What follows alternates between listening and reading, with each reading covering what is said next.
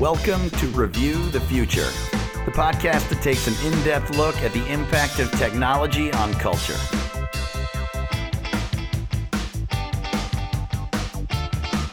I'm Ted Kupper, I'm John Perry. and today on Review the Future, we are discussing subvocal recognition and domestic robots. But first, John, First, a bit of follow up, like we are in the habit of doing now at the beginning of episodes. And uh, this is in reference to an episode, uh, a few episodes back, uh, where I talked about a Steven Pinker article on AI risk that I didn't care for that much uh, and uh, was pretty strong in my criticism of it. Um, one of our smart listeners has been engaging me on Facebook about that particular episode. His name is John Tillinghast. And uh, I'm not going to go into all the details of our conversation, but uh, he felt that I had been unfair to Steven Pinker, that Steven Pinker actually is more educated on this topic than I uh, believed. And uh, all I want to say about that is so far in my conversation with, with John, I wouldn't um, be moved to change the substance, particularly of anything that I said about the article. But I do want to acknowledge that there's some. Uh, I, I might have overstated uh, some things. You know, specifically, um, obviously, I don't know uh, what literature Steven Pinker has or has not read on this issue. I think uh, certainly John Tillinghast feels that uh, Steven Pinker's more knowledgeable on this topic than I gave him credit for. And of course, you know, I have no idea what he has and hasn't read uh, without talking to him. Um, and also, I just wanted to acknowledge that the article I was criticizing came from a larger work that I also haven't read. Um, I was really just dealing with this article in isolation as it was published on the internet. So, in, in hindsight, I, you know, I think I could have been a little bit more charitable in the fact that I didn't have, you know, total context about Pinker's views. Um, but I'm also still having this conversation, and it's been really interesting. And uh, one thing that John brought up is um, something that I've heard of before, which is a book by David Deutsch called uh, The Beginning of Infinity. And I've heard this referenced a few times as a book that has a good counter argument to this AI risk concept. And uh, it's actually a book I started reading a while back, but you know, as you sometimes uh, do, I got sidetracked and didn't quite finish it, and I did not reach that AI section. But I'm gonna go uh, make a point to revisit that now and maybe do a little review of it on the show here. And I know Ted, you expressed some interest in that as well. yeah, I'll just say uh, that I've been reading this conversation between you and uh, and John Tillinghast uh, with interest. It's like an enjoyable conversation for me to. Uh, And it's public read. on Facebook, so if people want to go look at it, it's it's there. yeah, it's there on the Review the Future page on on Facebook, so you can find it easily. Um, but uh, he mentioned this book, and I immediately like went and looked it up, and I'm gonna uh, grab myself a copy and and read it uh, in short order because this sounds interesting to me. And that was one that um, I guess you had heard of before, John, but I had not. So thanks for that. And uh, you know, I, I don't want to sort of weigh in on the controversy between you two because I think you both made some interesting points, and I hadn't read all the material, so uh, to me it was more just uh, enlightening. But um, yeah, that book sounds really fascinating, and if it it does turn out to be um, a legitimate sort of counter argument to Bostrom that we think would be interesting to uh, to you guys, I think we might do a show about it. Absolutely, yeah. I'm really curious. Um, so, anyways, that's I think all the follow up for today. But uh, as always, uh, our doors are open. Please uh, contact us. We love engaging with you guys and uh, hearing when we are wrong. Yeah, especially. absolutely. Or so. ideas for things we should do, or anything you think of. It really does uh, help us to you know get encouraged to do the podcast. Absolutely. Um, so our, our first actual topic for today is uh, subvocal recognition and uh, something loosely related, which is bone conduction. And uh, the reason that this topic came up is something that our listeners may have seen online recently, which is a project out of the MIT Media Lab called Alter Ego that's gotten a bunch of press recently. In fact, I I just saw a clip the other day from 60 Minutes of the the creator of of what is a device uh, showcasing this thing. But uh, essentially, this is a device that you wear on your head. It looks like a weird. Um, how would you describe it, Ted? Uh, it looks like a plastic face molded, um, sort of um, yeah, I don't know a what the black thing that grips the side of your head. I mean, it's yeah, it sort uh, of grips the side of your face, um, uh, but it doesn't cover your whole face. It's a little bit like a part of a mask, I guess. Like somebody took a traditional drama mask and like sort of cut it into a third or so of its size. It's definitely not ready to be worn walking down the street. Uh, it looks weird. Yeah, if you think like Google Glass looked awkward, this is that times 10. It does not look like, I mean, Phantom of the Opera is basically what you look like when you're wearing this thing, right? I mean, although that's, it looks, yeah. Although I will say it does look fairly lightweight and uh, not too uncomfortable for what it does, which we should talk about. So what this Right. thing does is it um, it recognizes your sub vocalizations. It's essentially a peripheral that interfaces with a computer. Um, and uh, sub vocalization is something that I had heard about a lot. It shows up in some of the science fiction I read, specifically a lot of David Brin stuff has this sub vocalization recognition technology. Um, but what sub vocalization is, is it's something that uh, people do, for example, when they're first learning to read and they're saying the words quietly but not audibly. Um, and it feels like they're just, you know, when you do this, it feels like you're just saying it in your head almost because it's so silent. Um, but uh, you are actually making some very small muscle movements in your throat. And apparently, you can pick up those muscle movements and decipher them as if the speech was said out loud.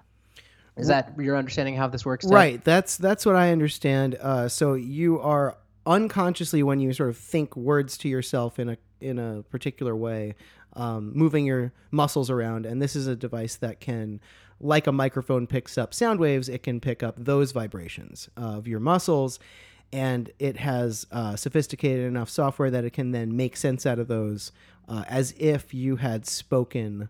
Uh, audio words you know so it's a it's a way of interfacing with a natural language processing software device that you could normally speak to but it gives you uh, the added benefit of uh, privacy essentially because when you speak out loud obviously uh, other people can hear you you can be recorded by others etc uh, but this is something that you pretty much need contact with the skin with this weird phantom of the opera mask thing um, to pick up.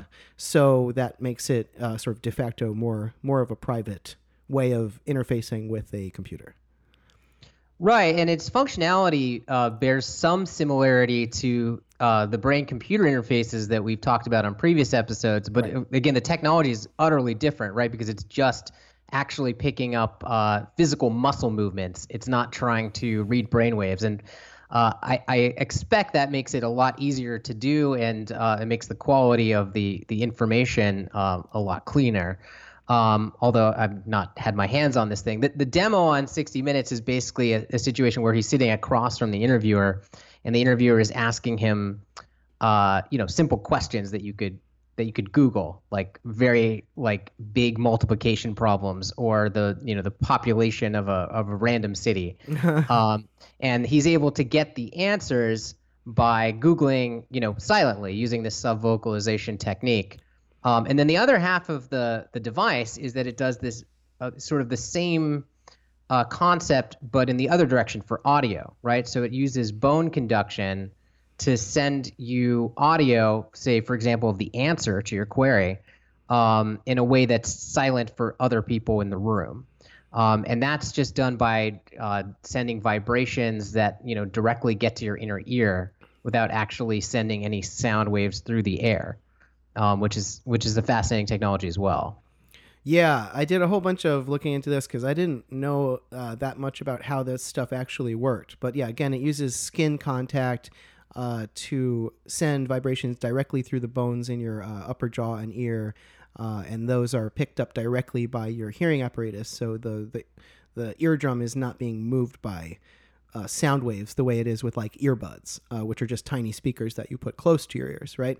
Um, there's that technology is not great right now. It'll probably get a lot better in the future, but right now, um, one of the biggest problems with it is it actually leaks. So it's uh, it's weirdly n- less private than just a um, an earbud that has a rubber stopper around it. Um, Oh, is think- that- okay. I, I think that that will change. I think that that's eventually the idea is that this can be um, more private. But I think the current generation technology that does this is um, is actually pretty leaky because it's basically uh, uh, beating these sound waves out against your um, skin, uh, and it doesn't have like a sealed um, uh, chamber that it's doing its work. Huh.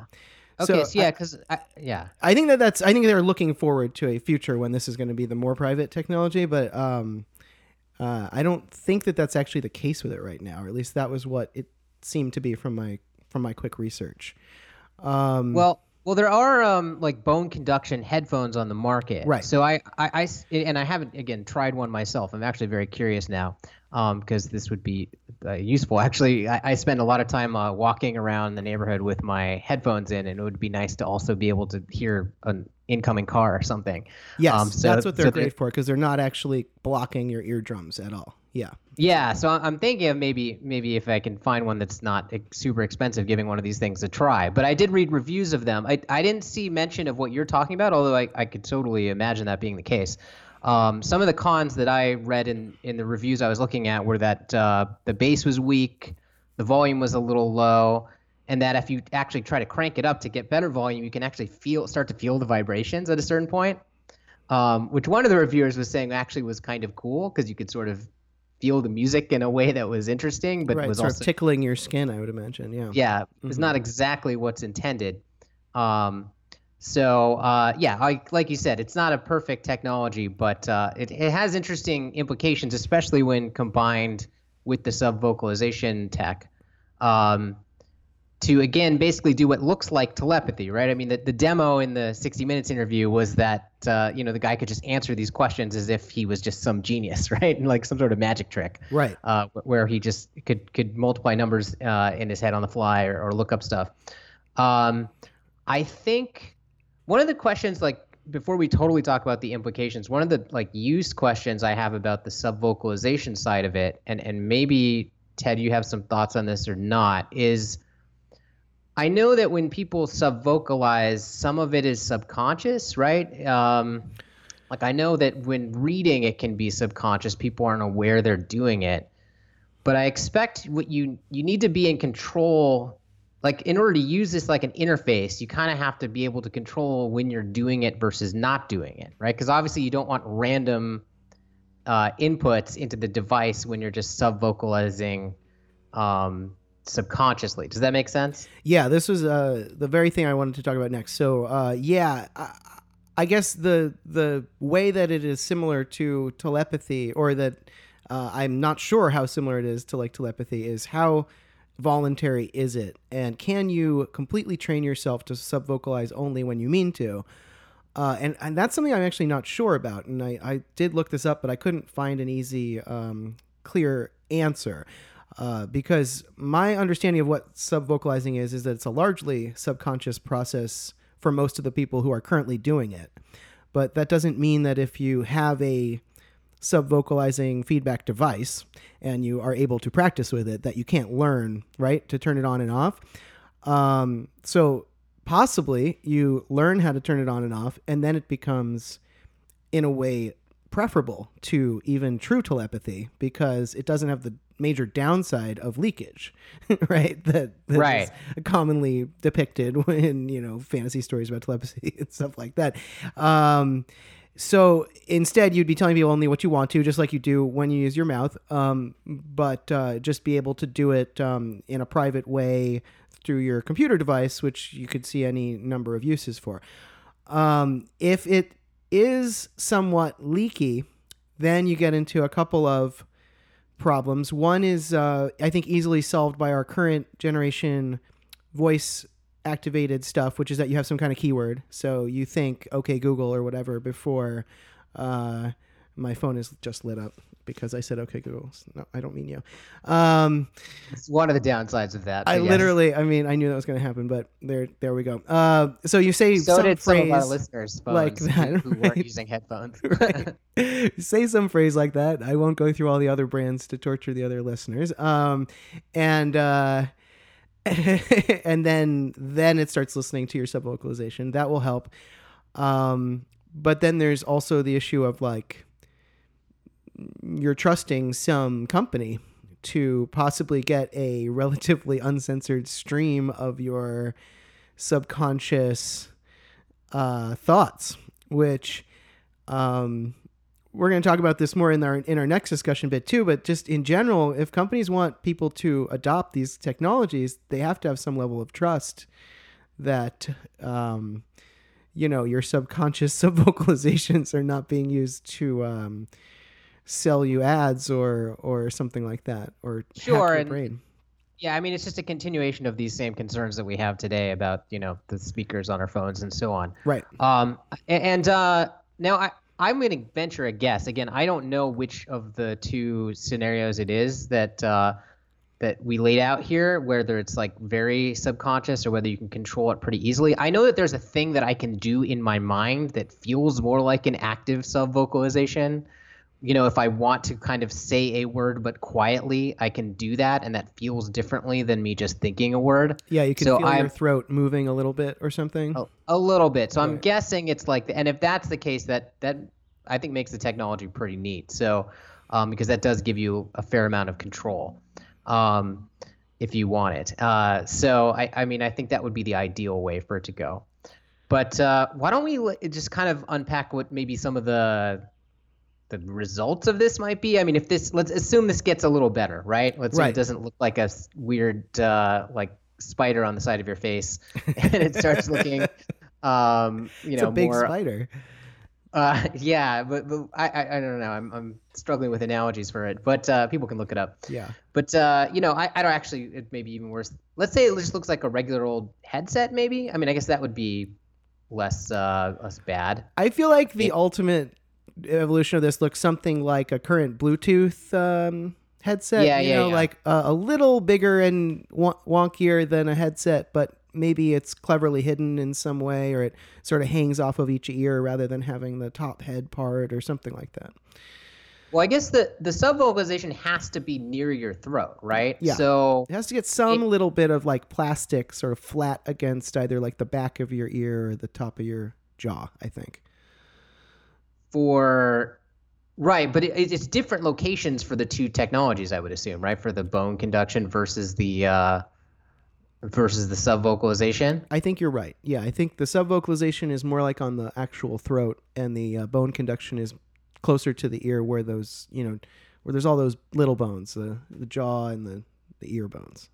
So you could have, you know, uh, two pieces that are that are networked or talking to each other, Possibly, right? That are yeah. separate. Mhm. Um, although that poses additional problems. But you could have something like a Bluetooth near your ear, and then I, I mean maybe like a wearable thing around your neck. I mean maybe if you could get it into like into you know the fabric of a turtleneck or something, um, that Yep. would probably be the the least strange looking. Or maybe a little stickum, you know, like a little uh, little like circle that you just stick by your collar might work. I don't know. I, I don't know enough about this technology to know what would exactly work. But anyhow, you can imagine them getting to a point where this is um, within the realm of what people will wear outside, right? Um, it's not there yet, but I think it could be.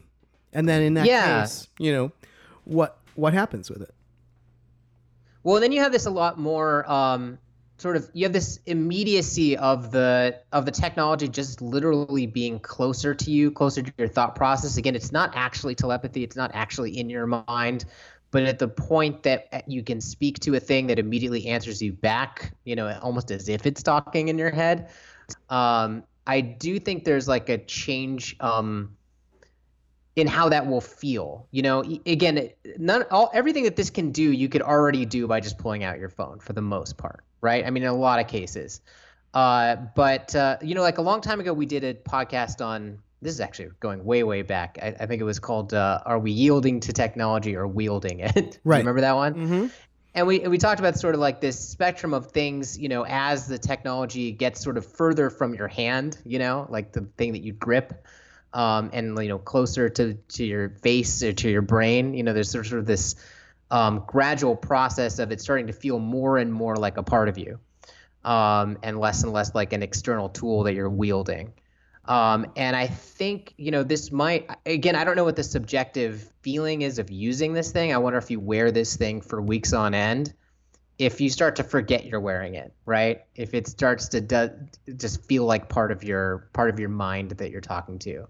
Um, I expect that would be an interesting thing to study. Yeah, yeah, just accelerating this feeling that we already have that our intimate technological partners are like living beings, basically. That you know, it's just it can be as simple as like talking to your VCR when you don't know how to program it, but I feel like gets just more and more intense with each generation of technology as it gets more and more um, you know easy to interact with. Or you know what this ties into is that uh, that like extended brain hypothesis or extended mind. Uh huh.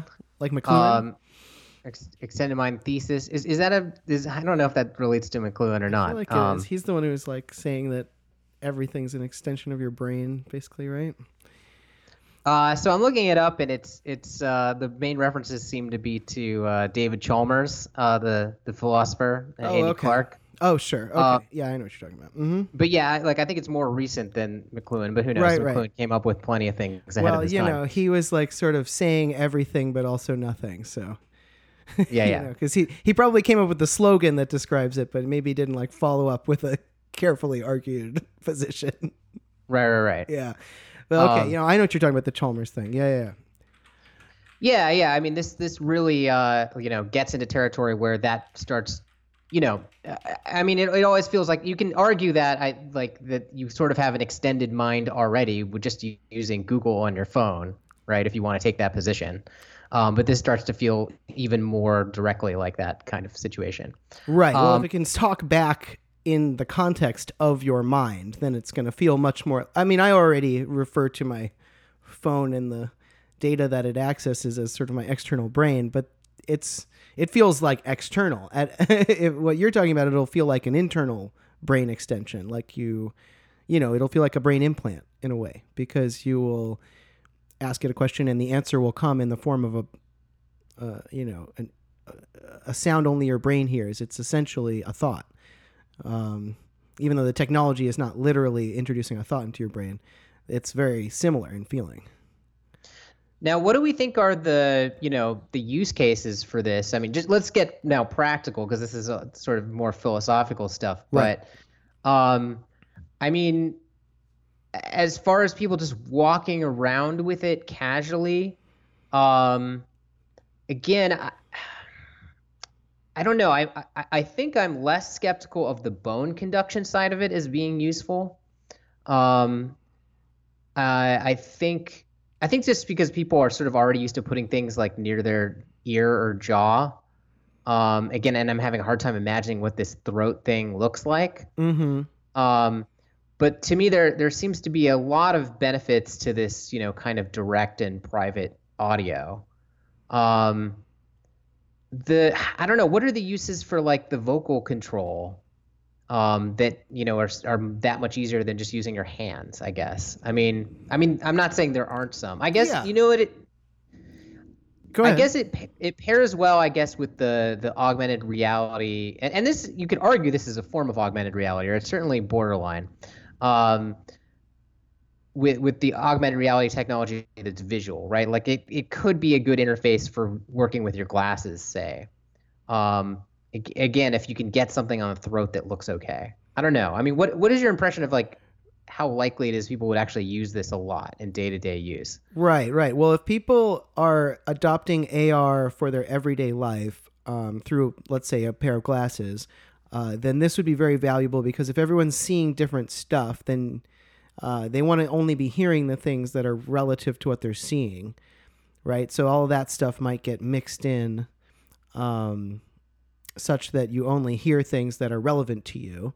And that seems like valuable, but it doesn't seem like you can't do that with earbuds, right? I mean, like the bone conduction is cool, but the really the only value to bone conduction over earbuds with a little bit of rubber on them is that you can still hear the things around you um, while also achieving privacy.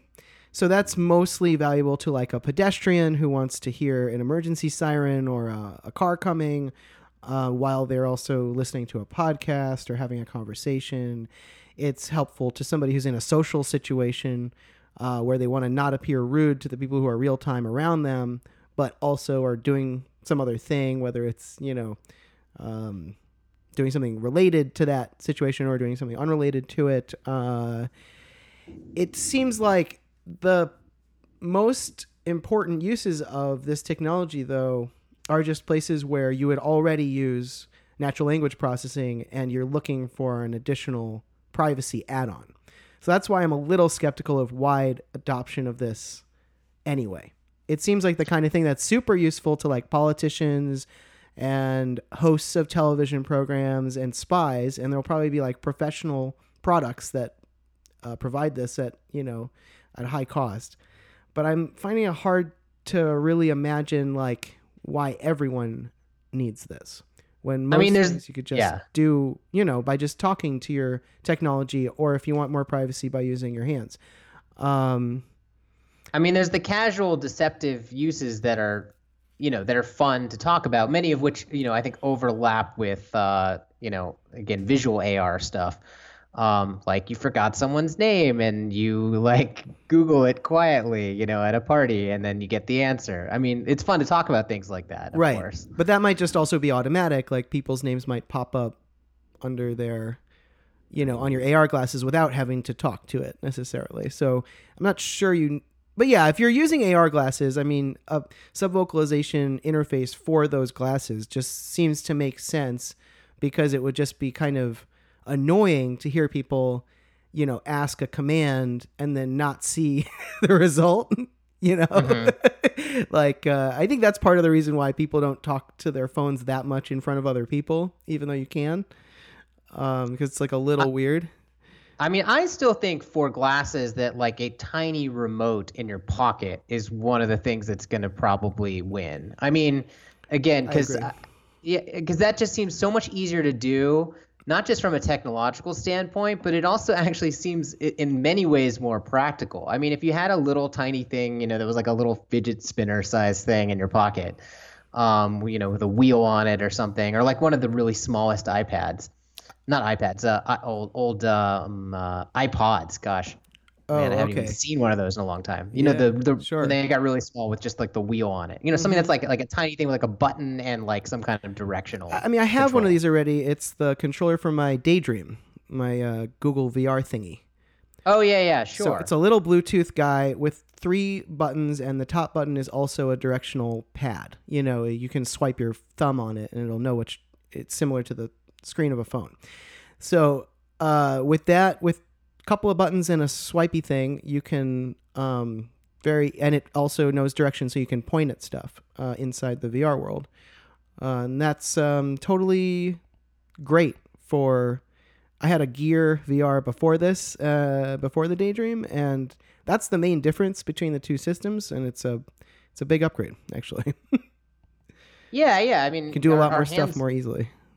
I mean, you know, hands are hard, very effective at doing stuff quickly. I mean, it's hard to improve upon that. So, um, I that that still seems like the way to go. But I don't, n- nonetheless, it's it's an interesting technology, and if they can, you know, make it unobtrusive looking, um, it gives a way to have this, you know, appearance of telepathy in society without having to solve this harder problem of actually reading people's minds um, through their skull. Um, so it, it's fascinating. I mean, it, again, you can get a lot of the same result as the brain computer computer interface stuff, but with uh, what seems like much less technological hurdles. Right. It seems like a good intermediate technology. Just try to push that forward. I'm imagining the thing that's amusing me as as we're talking about this is I'm imagining it replacing the teleprompter uh, for things you know political debates and things like of that nature, political interviews and debates. The bone conduction part of it, in particular, right? Just the audio, the silent audio. Well, both because the silent audio is feeding you, you know, your speech, your prepared remarks, whatever. And then whenever, you know, somebody says, "Well, my opponent, you know, did this X thing," then you are quickly sub-vocalizing, "What's my retort?" and your people are are texting you, you know, the comeback like and it's being read to you in your mind and then you're saying it and it's all happening, you know, in a few seconds as if uh as if you were you were that quick. Um, that yeah, yeah. that's amusing to Live debate. Yeah, I mean, this is pretty interesting. It's kind of like. Uh, or like a I mean, live like a- television interview, similar similar deal. I mean, yeah. I mean, there's a way in which this is, you know, just per- performance enhancing for situations where you have to use your your mind in a quick way, right? So, um, I mean, there's also cheating implications, right? I think one of the, you know, sample situations that they were trying to make this MIT device for was like for chess matches, right? To just Sure. kind of like demo the technology where it's like you you ask for the the best possible move and then you get the answer, you know, without your opponent realizing that you're doing it. Um, so that or like yeah, or like political debates, but any any situation where you have to be impressive and use your mind on the fly, you know, this kind of acts like a performance enhancing drug essentially Yeah. um, which almost means you know you, you might have uh, rules around it if it's perceived as cheating, which it might even be seen as cheating in a in a political context. I don't know. I mean, uh, I, I, it depends what the norms are. Uh, end up being around that. Yeah, I mean, I'm imagining that it's done without anyone being told at first, so then people might think it's cheating. But then at some point, I guess it would become de rigueur or it would be banned, one or the other. Right, right, right. but I feel like, yeah, it does sort of change things. Like it, of course, there's teleprompters now, and there's people who prep you beforehand, and there's uh, there's even in-ear monitors uh, for some of these things. I don't think they usually use those for political debates, but uh, I could be wrong about that. But uh, uh, this is just this just seems like another level of um, real time. You know, which which gives it uh, considerable advantages because this is a real, you know, those are real time events basically where, you know, being able to react quickly is part of what people are looking for. I mean, the other thing, the way that you'll market this though is for the um, for the privacy of it, which is that um, if you're doing this, uh, then you are not going to leak uh, your commands out into the world nearly as much, and you're not going to leak uh, the results of those commands out into the world nearly as much. And you could imagine a world where surveillance has gotten to the point where your phone screen and your fingers, even moving on your phone screen, are no longer really private the way they are now, right? Um, you can look over somebody's shoulder now, but with enough cameras in enough places, it might be that um, somebody is still recording, like kind of everything you're doing on a screen. Sure, if you didn't want someone to uh, use lip reading against you, uh, for Right. example. Now, I mean, again, of course, you, you're now putting a new sensor on your body that's that's tracking things that you're saying. So Exactly. uh, like you said, it depends on how much you trust the uh, the, the the manufacturer of, of the actual sub vocal tech that you're Exactly. using. Um, so there's you know there's that wrinkle. I mean, and and again, just depends who you trust and when. Um, I had one more thought too about like there's an interesting role for the person behind the scenes, right? And because I'm thinking now, but still about that political context. Mm-hmm. But um, I mean, I think the assumption here is that you're going to be interfacing with with a robot, right? That you ask uh, simple queries like, you know, what is X, Y, Z, and you get simple robotic answers, um, as if you're speaking to Alexa or something. But I think, um, you know, if you had another human behind the scenes, as you would, for example, in a political debate, who is sitting at a terminal and uh, quickly Googling and looking things up and feeding you things to say and doing that. I mean, that's just an interesting role for a human. Um, and it's a case where you really have like two minds kind of working as one, right? Sure. And, in fact, and I mean, you could have several people, but I think that that would quickly get, you know, become sort of a coordination nightmare, right? If you had multiple people in your head giving you advice. Yeah, there's a scene like that in uh, Ready Player One where the the evil company that's trying to win the Ready Player One game uh, has like a room full of experts shouting answers into uh, the uh, earpiece of like their competitor who's actually in the game, and he's trying to I forget exactly what the you know some trivia or something, but. Um, but it's it's a funny scene precisely because it shows the limits of that sort of approach. As they're all yelling he can barely hear them and you know he's getting confused and everything.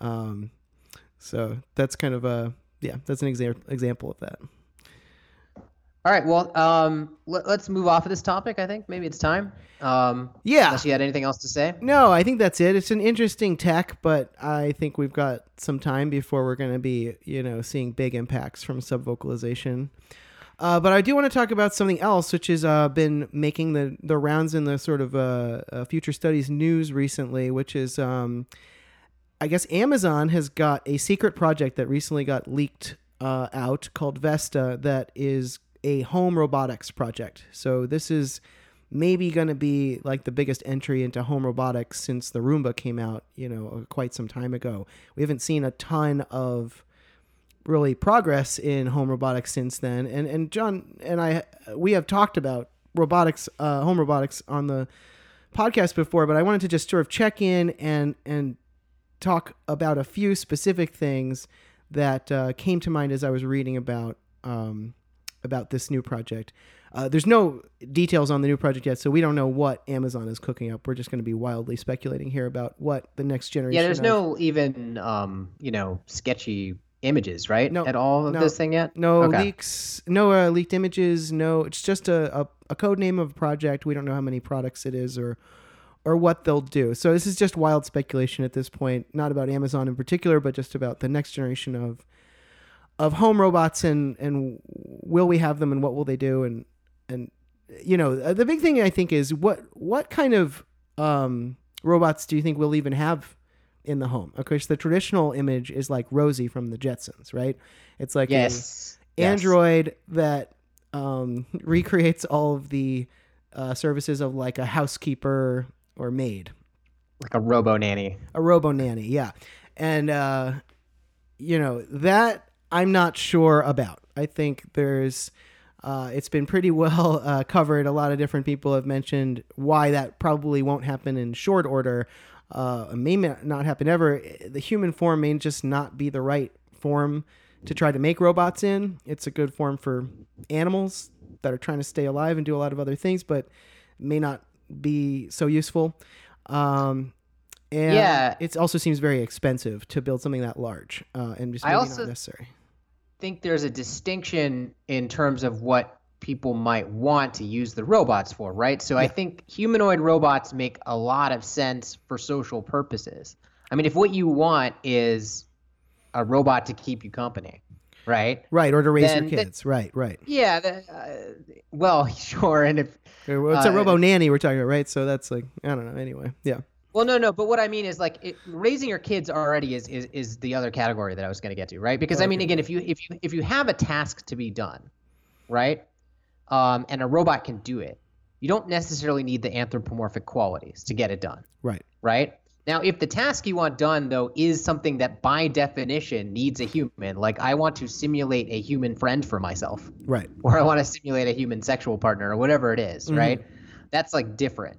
So I, I expect we'll see both. I'm just not sure that the two are going to overlap very much. In other words, the people that want, you know, the functions of a robo nanny that you know cooks and cleans and um, keeps an eye on their kids for them, uh, you know, may not be the same people that you know want a you know a fake friend, right, or a robo friend. I shouldn't say fake. Uh, you know, but uh, right, Right, I mean, right. does, can you imagine those things basically diverging and and being two separate things that we'll see? Well, like the cooking and the cleaning and the monitoring definitely feel to me like you know um, separate mm, tasks. Um, the yeah, the part of raising kids that maybe feels like s- sort of social, you know, the part where you want the kid to bond to something would be similar to the uh, to the the robo friend or the robo lover. It's like- Yeah, but there's a know. creepiness element that I don't see what the way around is, right? I mean, I don't see p- cultural norm shifting to where it's like, what I'm gonna do is get my child a robo friend to keep them company, um, right? And I need it to look like a person so that the child thinks it's a person, because that's, I, you know, maybe. I mean, you know, I mean, I'm I- just saying. I feel like there's similar creepiness around that same concept if it's a person, and yet au pairs and nannies are, you know, very significant things in the world. So I think there's, I, I hear what you're saying, but I think there are some people who Well, might I don't think there's as the much same way. creepiness.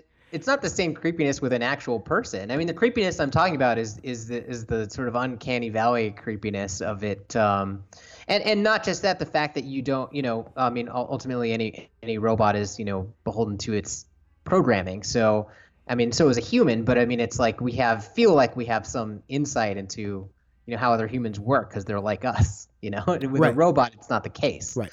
um, it's easy to ascribe a robot more sinister motives, or I would think that it would be. Right. Um, so I, I, I don't know. I, I just wanted to draw that distinction because yeah, I, I don't, I don't not even sure that there would be much demand, even if it was practical, um, to to give things a human form when all they're supposed to do is help you out around the house. Right, I agree with that. And then uh, additionally, and we've discussed this a little bit before, but um, the the task like cleaning a house is actually a super complex task that com- is a combination of many subtasks, uh, none of which are necessarily very intellectually chal- challenging, but they uh, contain a lot of different contexts and they contain a lot of uh, weird decision making, like when is something clean or when is something tidy. Um, and it, it, it, seems unlikely to me that like cleaning the whole house as a task is ever going to be um, automated as such. Instead, there'll be many um, smaller tasks that get automated one at a time. And the thing I wanted to talk about that um, occurred to me as I was thinking about this today is uh, we've talked about this Buckminster Fuller idea of ephemeralization, which is the process by which you do more and more with less and less until you can do everything with nothing. And we've mm-hmm. talked about that with regard to computers, right? Which obviously are like, you know, eating the world. And I, I just thought um, home gadget ephemeralization is like a topic that we have not discussed. Like there are all these machines, both computerized and electrical, in your house already that do things for you to help you clean, to help you cook, to help you um, care for yourself and for the other people in your house, to help you do your uh, hygienic uh, routine, uh, your toaster, your microwave, your um, toothbrush, your vacuum cleaner, um, your refrigerator, and uh, we've of course been experiencing this Internet of Things sort of thing where uh, new versions of these uh, are getting more and more computerized with each generation. But uh, might we see a kind of home gadget ephemeralization where you get a couple of home robots that start to replace and absorb all of the functions of these things? So, uh, something that can, you know, keep track of all the food in your house, but also cook it for you uh, if the cooking is like simple, like toasting, microwaving, that sort of thing. Can um, you know move it from the refrigerator part to the microwave part, warm it up, check if it's warm enough, and then alert you. Mm. Um, that kind of thing. So that's a kind of automation that's that's not a humanoid um, cooking. It's just a more integrated device with more computing power that can do more things sort of like the way that you used to have to have both a stereo and a game console. Now you don't need to have those two things. You can just have a phone and it does both. Maybe you could have like a kitchen robot that does a whole bunch of things regarding food and cleanup. You could have maybe a bathroom bot that does a whole bunch of hygienic tasks for you. Um, that sort of so thing. so this is a fascinating idea when you first brought it up i was like oh man, that's so difficult though, right? I mean, because again, the things that we've seen ephemeralized tend to be some form of information, right? Like right. whether it's audio information in the form of music or it's uh, mathematical information in the form of a calculator or uh, communications in the form of a telephone. Yeah. Um, and and you know when we talk about things around the kitchen, the house, the bathroom, whatever, it's it's all much more physical. Um, but as you were talking, I was starting to think of like a couple ways that you know maybe you could have something like this. I mean, I guess a lot of um, a fair amount of stuff in the kitchen is could be boiled down to temperature controlled compartments, right, yep. of mm-hmm. various mm-hmm. kinds. Yep. Like the oven, the toaster, the fridge, um, the freezer, etc. Yep. Right. So you could have some sort of modular compartmental device that can, you know, precisely control the temperature of its various compartments and shift things between it.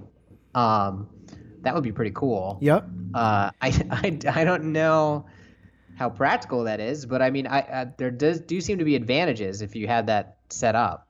I mean, it's an interest, really interesting idea. Well, and there are still a lot of things in the home that have to do with information and management of time. So, you know, things that are scheduling based, uh, uh, cook times and mm-hmm. um, uh, expiration dates and um, reorder amounts and things like that can be hand- handled by a computer as can things that are information in like recipes and uh, um, you know that sort of thing uh, you know timing reminders for routine things that you do etc so i think you could have some automated sort of coordination of household tasks. You know, even now, um, and you could see that getting a little better. But yeah, I think you're right that a lot of the things in the house that um, you might get help with from a uh, a human service person um, are they seem pretty hard to automate. Honestly, they seem like they are these uh, physical and various uh, kinds of kinds of things. Uh, now, there's another category that I think is really promising. That maybe Amazon is looking into this. It wouldn't shock me if they were. Uh, you and I wrote about uh, some of this in our um, comic Let Go that we're uh, constantly talking about. Um, but uh, these are like home autonomous vehicles, is this category. So the idea Mm-hmm. would be not so much robots of the human variety, but uh, something more like a self driving car or a drone, but built for the home, built on the scale of the home. So a really obvious example would be an auto dolly, right? So just like you have a, a dolly or a hand truck at your house to move heavy objects, uh, this would just be a robotic version of that. It could grab your Amazon packages from the curb and drive them to your front door, and then maybe lift them up on a little uh, pneumatic tray to your hand level. Um, it could, you know, um, move things around your house for you. Uh, if you want to rearrange your furniture and you had a bunch of these things, they could get under the furniture and jack it up from underneath and then move it for you. And maybe you're just like controlling it with a touchscreen device or something and it's whisking your couch uh, from one side of the room to the other. Uh, you could see these being really useful, valuable things for people to move things in their house. Um, Sure, like a weight bearing, uh, you know, mobile device on the floor. I mean, basically a, a super Roomba, right? I mean, one Yeah. of the functions, of course, it could do is the same thing the Roomba does, which is, you know, vacuum up dust and things. Sure. Um, uh, but yeah, in addition, I mean, if it could bear weight, it could move things for you. Um, it could act as a scale if you stand on it. Mhm. Um, it could move you around if you're not uh, mobile, right? If uh, if that's something you need help with. Right. Um, I guess it could, you know, it could obviously have speakers on it. Um, maybe it could uh, have some kind of projection system or hologram system for, you know, showing you uh, visual content as well. Um, and, and do that in any room of your house by sort of like moving around to the location you want. Right, right. It could Um, be basically just like an echo that follows you so that you always have one where you are, basically. Yeah. Yeah, so that's okay. So we've got the um, So the auto dolly is one idea of a home AV, but I just want to go over two others that I thought of that I think Yeah, are kind of interesting. Uh, another home AV could be, and you were saying it could move you if you have mobility problems. Now, a dolly might be unsafe to move somebody around on with mobility problems, um, but you could have an autonomous wheelchair, right? We already have wheelchairs that people can drive themselves, electric wheelchairs. But if you had one that had a self driving mode, then uh, it would be possible for people to um, get more mobility. So, of course, I would also be manually drivable, but there you would be able to say to it, "Car, uh, you know, chair, take me to the kitchen," and it would know your house well enough to just wheel you to the kitchen, so that you don't have to think about it. You could maybe even say to it, you know, uh, "Chair, wheel me to the store," and it'll take you out of your house and use Google Maps to then get you to the store, right? Um, that's um, that's something that could be really valuable for people with mobility issues. Um, and then a third idea I had for this was uh, a home AV baby chair. So you know how they have these baby chairs that are I don't know the specific name of them. I'm not a parent, but uh, they have these baby chairs that have like stuff in them, and they're meant to keep the baby safe and kind of in an upright position uh, and amused. Like a lot of it has to do with the stuff will spin around, or it you know it's exciting to a baby in some way, and uh, different attachments for these things. and yeah, yeah, stuff. yeah, Okay, so I know I'm describing this poorly, but people with children will know what I'm talking about. It keeps your baby distracted so that you can do your life um, while your baby uh, exists and is safe and is amused. You can tell that you don't have kids. Yeah. That's why you're talking about it. I just the whole So thing you can do your life while your baby exists. I mean, because otherwise you're caring for the damn baby all the time, or so it Sure, seems yeah. to me. I, I don't know what, what I don't know what I'm talking about here. makes perfect So Yeah. anyhow, my point is just an autonomous one of those that can uh, be told uh, maybe when you set it up a safe zone, and then uh, can do all kinds of exciting things to distract the baby. It can maybe even have like a uh, cry detector on it, right? Where the baby gets bored, baby starts crying, it starts working harder, right? Uh, you know, pulls out the shinier baubles, or maybe even has like a, a bottle in it that it can feed your baby, or who knows. So I, I was thinking you could get something that you know this isn't going to replace parents or, or even nannies but it would be just a better version of a product we already have to um, help people raise their kids and, and get some peace i guess yeah, yeah, yeah. The, the so. super augmented baby chair. Right. Basically. yeah that was so Yeah, that was another idea i had for a for a robot um but uh, we talked about how uh, you know really complicated tasks like clean the whole house just seem like maybe like they're not going to happen very soon. Uh, but the other thing that uh, they're automating is they're automating a lot of butler tasks, right? So this is what I mean. Siri and all those already do a lot of this because most of these tests are voice. A lot of the things you would, if you had a real butler, you might just say like, "Jeeves, could you, you know, um, get me the newspaper, or you know, could you tell me if it's going to rain today or whatever?" And they they already do a lot of that. Um, you know, I don't know if the robots like they. I saw one article that said robots are going to fold your clothes. You know, I can see a dryer might fold your clothes, and you might say, well, that dryer has a computer in it, so it's a robot. But I'm very skeptical we're going to have like a machine that rolls around the house, and that one of the things it does is like take clothes out of a dryer and fold them. Does that make sense? Yeah, well, I mean, at some point though, um, you know, the only way to get like a really general purpose home robot is to make a thing that maybe doesn't look like a person, but you know, essentially has arms and can run any kind of software program that app developers write for it. So, I mean, I, that doesn't sound to me terribly soon.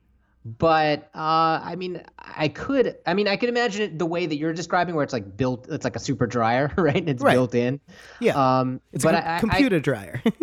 but I could imagine, um, and I guess it maybe this is, you know, I mean, it's worth trying to maybe venture some guesses as to what Amazon actually is thinking here. mm-hmm. Um, but I guess like like a robot arm, right? Um, if you have a robot arm and you have one of these, you know, you know, automated vehicle things, you know, it's basically like a thing that can roll around your house and knows where it is and can grip and manipulate things, and then Mhm. just and then it basically just runs whatever software is on it Sure. you know so it's it's as good as the program you write for it um and it obviously has to have sight right Mhm. so i don't know may, maybe something like that could it would have the potential to fold clothes and if someone wrote good enough software for it and if it you know it, it also could learn right on the fly you know if, if people are are if users of of this thing you know maybe there's test users and stuff like in an early wave that are that are gathering tons of data and and correcting the thing when it folds badly um, you know maybe it can learn on the fly i mean this is this is one way things could go i'm just you know sketching it out but i i i, I share your general skepticism Yeah, I mean, look, it's not impossible, but I I'm a little skeptical that that's going to be the direction. Um, I was thinking another thing that a home robot might be good for is like as we connect more things in our houses, as we uh, move toward a sort of Internet of Things home. Uh, it could manage that whole connected space. So anytime something goes bad, uh, a light bulb goes out, or wiring is bad in one part of the house, or there's some alert uh, that some other component is failing in some way, it could, of course, at minimum, just let you know, which would be helpful because right now that, that stuff's often opaque, right? Um, a light bulb burning out is not opaque, but some some sometimes when there's a problem in the house, it's hard to figure out even what's wrong, right? So it could help you with that. And then if it's actually got a robot arm and can move around the house and is is is facile enough, then it could potentially even do that management work for you, right? So if it's able to be a kind of handyman, like it can find the bad light bulb, extend its arm up, unscrew the light bulb, put the new light bulb in, and then you don't even have to worry about it. That is really valuable if it will actually do that. I, I don't know if that's belie- like believable, but if you could do that, I think that could really um, make a lot of people's lives better. can it also kill mice and bugs for you can it be serve the same functions as a cat I mean, I don't see any reason why it can't, at the very least, lay and then pick up uh, mousetraps and the and the like, right? I mean, well, that that's that's your way into the uh, the horror sci-fi version of this, right? Is they, they install extermination technology for the purpose of killing vermin, right? And later that gets turned against the masters. Later they decide humans are vermin due to some programming glitch or something, right? It writes itself. Absolutely. Yeah. Um, well, and then the last thing I wrote down in my notes about this, which we mentioned with the uh, subvocal stuff too, is that if this is really an echo that rolls around your house and basically makes sure it can hear every single word you say, which is my guess of what the uh, what the first gen Amazon robot will be. Who knows if that's right? Um, then it has the same issue that we were discussing when you you know when you get privacy by uh, using subvocalization, you have to at least trust the company providing you with the subvocalization tech, and they are just going to need a lot of trust for this. I mean, to put something in your house that hears everything you say, that can see you doing your most intimate things, um, that can roll around freely in your house, that has, you know, the kind of free rein that a child or a dog has. Um, it's, uh, people are going to need, in order to get into that, people are going to need to really trust the vendors. And I think given how I've seen people react to like the the little speaker in my house that listens, you know, I have friends who come over and uh, freak out and immediately insist that I turn it off um, because they're like afraid of, I don't know, being spied on or something. Uh, it just seems um, they're going to have to work really hard to get the trust uh, that yeah. I, I mean, I'm of two minds on this. I guess, you know, I, I definitely have encountered the people that are worried about being spied on. I mean, we touched on this a little bit last episode. Um, and uh, there's definitely a lot of hand wringing about this right now. Um, I guess I'm not sure, you know, how strong that movement is in the culture at the end of the day. If it's strong enough to, you know, put much pressure on these companies. Mm-hmm. I think you know, I mean, there's always the potential for one of these scandals, right? For one of these things that really hurts a company's PR. Right. You know, where there's like just the wrong news story comes out that they listened to somebody and use their data in an inappropriate way that really creeps everybody out and it really hurts the company's bottom line. So you know they got to guard at least against that thing happening. Right. Right. Right. But I I don't know how much most people, I, and again, I have met the people who do, but I don't know how much most people really truly care versus just say they are they care, right? You know, like that they yeah, care enough to enough. not use it if it's extremely useful. Yeah, I, I, I think that's fair enough. I, I think that they are going to need to. This will, I think, require a little bit more trust than we currently give those companies. But yeah, I think you're right that uh, if it's useful enough, and I'm not sure it will be, Well, that's the thing too, right? yeah. if, but if it is, then I think it, the the usefulness will win as it usually does. Uh, certainly, that's the way I look at it, and I think um, at least a, a number of people look at it that way. But yeah, anyway, that's uh, all I really wanted to cover on, on domestic robotics. I think it's a really fascinating place, and it'd be really interesting to see, you know, in the next few years if this becomes, um, you know, like a cell phone or or more like a, uh, you know, an Apple Watch or something. You know, is it something like kind of novelty that some people love, but most people will never have, or is it something that's more like, you know, uh, a brand new product category that is in everyone's house and is you know changing the way we do everything every day. Uh, and I, I'm not sure, but I'm I'm I'm excited to to see. Now, but before we totally close this topic, Mhm. eh, can we put a prediction or two on the line about what this Amazon thing is actually going to look like? I mean, yeah, let's do it. I think we have a high likelihood of being wrong, but I'm okay with that. yeah, but that's that's the whole fun of Yeah. it. Uh, I have low confidence, but yeah, let's do it. I mean, so obviously it'll have all the features of of an Alexa, right? Oh yeah, And it will and it- definitely have an Alexa built into it for sure. And I, I I would go with what you said earlier, which is it will probably be mobile as the biggest single difference, right? Yeah, It'll have it'll have wheels. Yeah, Um, either Roomba style or like, you know, some kind of wheels. Yeah, AV. So style. it it could literally, ju- and that wouldn't be a bad prediction to just say it's literally just a mobile Alexa. yeah, But I wonder if it would also have, you know, at least one other feature so that they can say it's not just a mobile Alexa, you know? right. Like it just does the Roomba thing of, you know, vacuuming the floor. Well, that's what I was going to say. If they want to just take existing commodity features and put them together, a Roomba plus Alexa is the obvious choice, right? It's like it vacuums the floor, it plays music, and it allows you to, uh, you know, get information and buy things uh, through Alexa. Um, Yeah, because I don't can't think of anything else that would be an easy.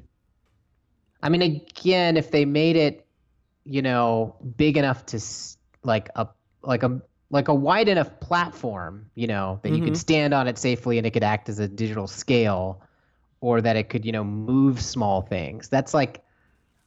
I, I could maybe see it going that far, but I, I'm gonna say like that's the upper end, and the lower end is is just uh, Roomba plus Alexa, somewhere in that ballpark. I feel sounds right. to me. yeah, I think that's right. It's uh, Roomba Alexa. All right. Well, I, uh, don't what? Yeah. Why don't we end it there? We we made our we made our prediction. Yeah. Um, I do want to mention one more time that uh, uh, our comic, which is upcoming, right? That's This is the uh, the sci-fi graphic novel about a family that we put on Kickstarter quite a while ago now.